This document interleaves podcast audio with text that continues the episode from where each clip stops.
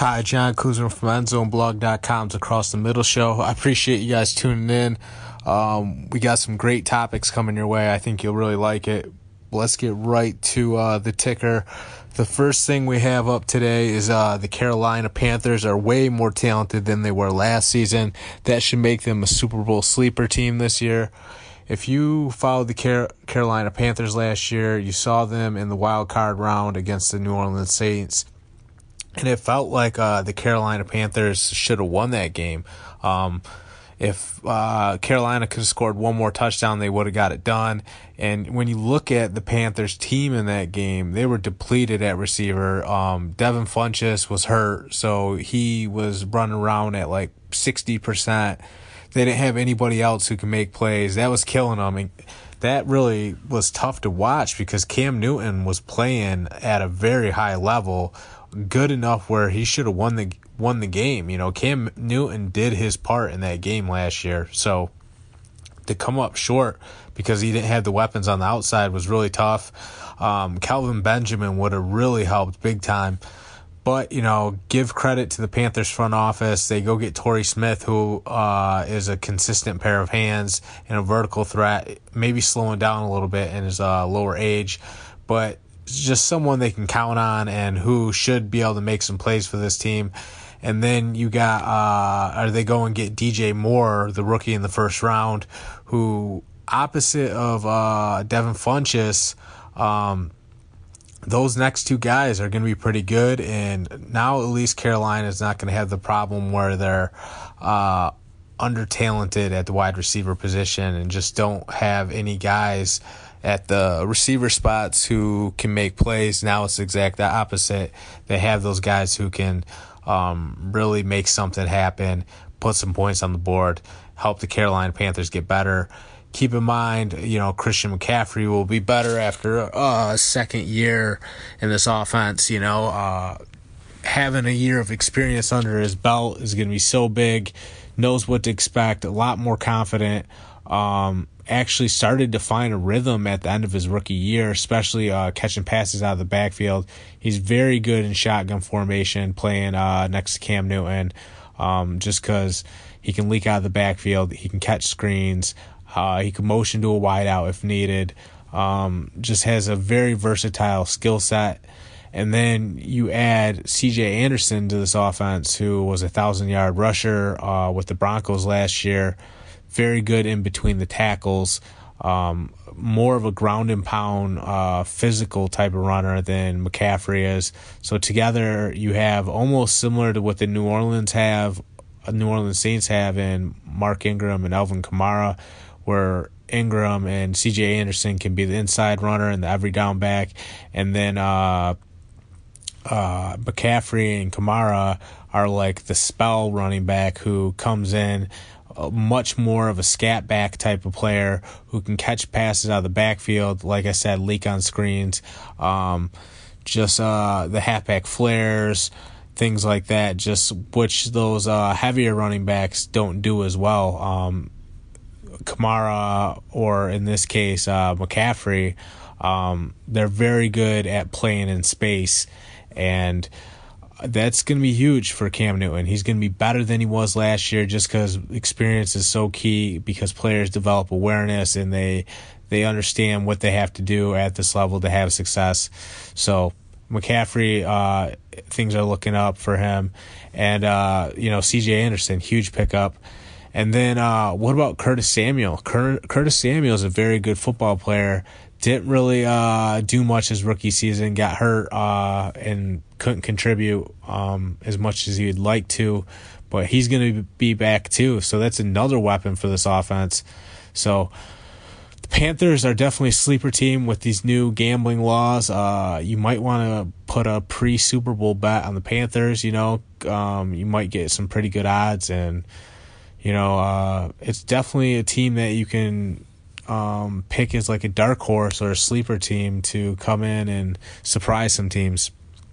Uh, the next next topic we have is the season will be t- this season will be so telling for Carson Wentz after leading the MVP rate MVP race for most of last year. Wentz will have to prove his spectacular play was no fluke.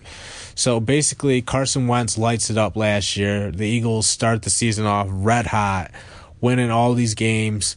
Um, then you know uh, Carson Wentz was one of the front runners in the MVP race. Probably would have won MVP if he didn't get hurt. You know he ultimately plays 13 games, so he misses three games due to injury. Um, he probably would have been around 40 touchdowns for the year if he played all 16 games. Just very explosive year. Uh, puts up some crazy stats you have to be so excited if uh, you're an Eagles fan when you talk about like the greats they've had there. They've had Ron Jaworski, they had uh, Donovan McNabb, they had Randall Cunningham. It's starting to feel like uh, Carson Wentz is next in line. I mean, but really, um, we're to get a, a real assessment of Carson Wentz and what he can do this upcoming season because, you know, he got injured. Um, tore his knee up. If he can't stay healthy, and he likes to make plays with his legs, so if he can't stay healthy, um, they're going to have some problems. Luckily, they have a great insurance policy in Nick Foles, but uh, you have to watch Wentz because he's not really he isn't a true pocket passer because he likes to create with his legs, and we know that can be dangerous at times. You you would prefer a, a pure pocket passer, so really the challenge for Carson Wentz is can he stay healthy? If he can, um, then the future is so bright. But uh, he's gonna have to learn to play more in the pocket and trust his uh, legs and not scramble to the outside. Um, we saw what happened with Aaron Rodgers doing that uh, last year too. So there's a couple quarterbacks in this league that are going to have to learn to play more like Brady and emulate his style of play. So we'll see if Carson Wentz can make that transition and become that type of player. Uh, also, you know, Philadelphia is just so loaded, um, like talent wise on their roster. You know, they got that great defensive line too. So really um, in the NFC East, which is always one of the toughest divisions in pro football, I really think the Eagles are still a clear lock to win the NFC East. Um, but if they want to repeat and win the Super Bowl, uh, Carson Wentz is going to have to stay healthy. Um, that offensive line is going to have to hold up and block uh, up front and give him some great pass protection the only two teams in the NFC East that can really uh, cause some havoc on the defensive line are the Cowboys and the Redskins. Um, so those are actually matchup wise the teams that uh, match up the best with the Eagles. Um, so uh, Carson Wentz, we'll get to see what he becomes uh, this upcoming season. Is he going to come out and maintain that MVP type of play? We've seen some guys uh, have a breakout year, then kind of disappear after that uh, we're going to finally see what Carson Wentz is. As long as this team doesn't get too full of themselves, though, like I said, they should be uh, the team that's favored to win this division because they do have the most talent. And then they add Michael Bennett, which is a huge pickup. And uh, they're just looking good, you know. Uh, the future is bright for the Eagles. Everybody wants to play for the Eagles. They got Mike Wallace, too. So there's definitely some weapons there that can bring it uh, for this team. Uh, the next thing we're going to talk about is Brandin Cooks. Um, Brandin Cooks, you know, ends up in Los Angeles this year. And so far, Sean McVay really likes what he sees from his new receiver. He says uh, Brandin Cooks can take the top off the defense, really work the vertical passing game, just too fast, step for step for a lot of these defenders at the cornerback position. Always seems to get behind them and make plays, you know, over top. So if you're lining up on Brandin Cooks, you have to play soft coverage. You almost want to play a cover three against him at least, um, so that corner's bailing. Um, because if you run a cover two and you got to count on that safety to get over top to make that play, Brandin Cooks sometimes can just outrun that play on the the fade route or the vertical route up uh, the sideline. So unless you can chip him because he's a small guy, we see Malcolm Jenkins knock Cooks out of the game in the Super Bowl. So uh, obviously Cooks' weakness is um, a physical defender that can overmatch him um, from a physicality standpoint. But you know, so far from Los Angeles, it looks like Brandin Cooks is uh, being that explosive player that we've seen in the past. You know, hasn't really been able to find a home, which I believe because he's undersized and people are worried from a durability standpoint if they can give him big, uh, big money as far as the number one receiver goes. But um, Cook so far, uh, they like what he sees. They uh, like what they see in Los Angeles, and Sean McVay uh, is really going to use his creative X and O's to put this guy in a position to succeed. They know uh, they have a speedster who can um, really work the deep routes, deep ball routes. So uh, expect Jared Goff, who is also looking very, very good at Rams OTAs, to really work on his co- cohesion with Brandin Cooks and work some of those deep passes because that's uh, really plays into Cooks's game and what he does best. You know, we saw Brady and Cooks make some awesome plays downfield.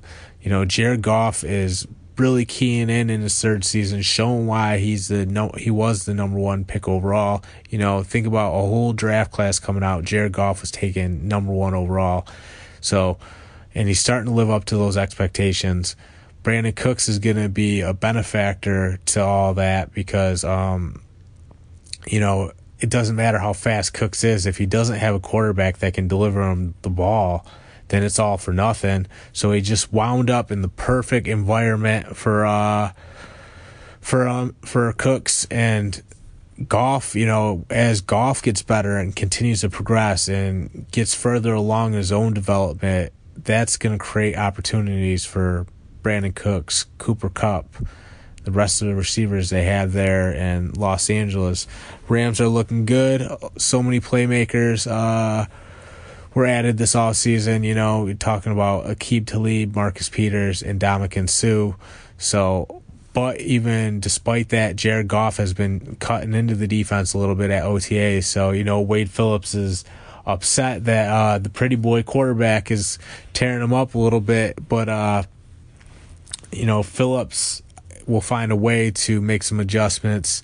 He always uh, finds a way to clamp down on offenses and suffocate their best player on the field. Um, so uh, I really don't think that the defense is going to be a problem um, once uh, the actual games come around. It's just the, that you know Jared Goff and that offense with Todd Gurley and all those receivers, good offensive line, and just really Sean McVay being on another level from a play calling standpoint, um, which is the reason he actually got that job.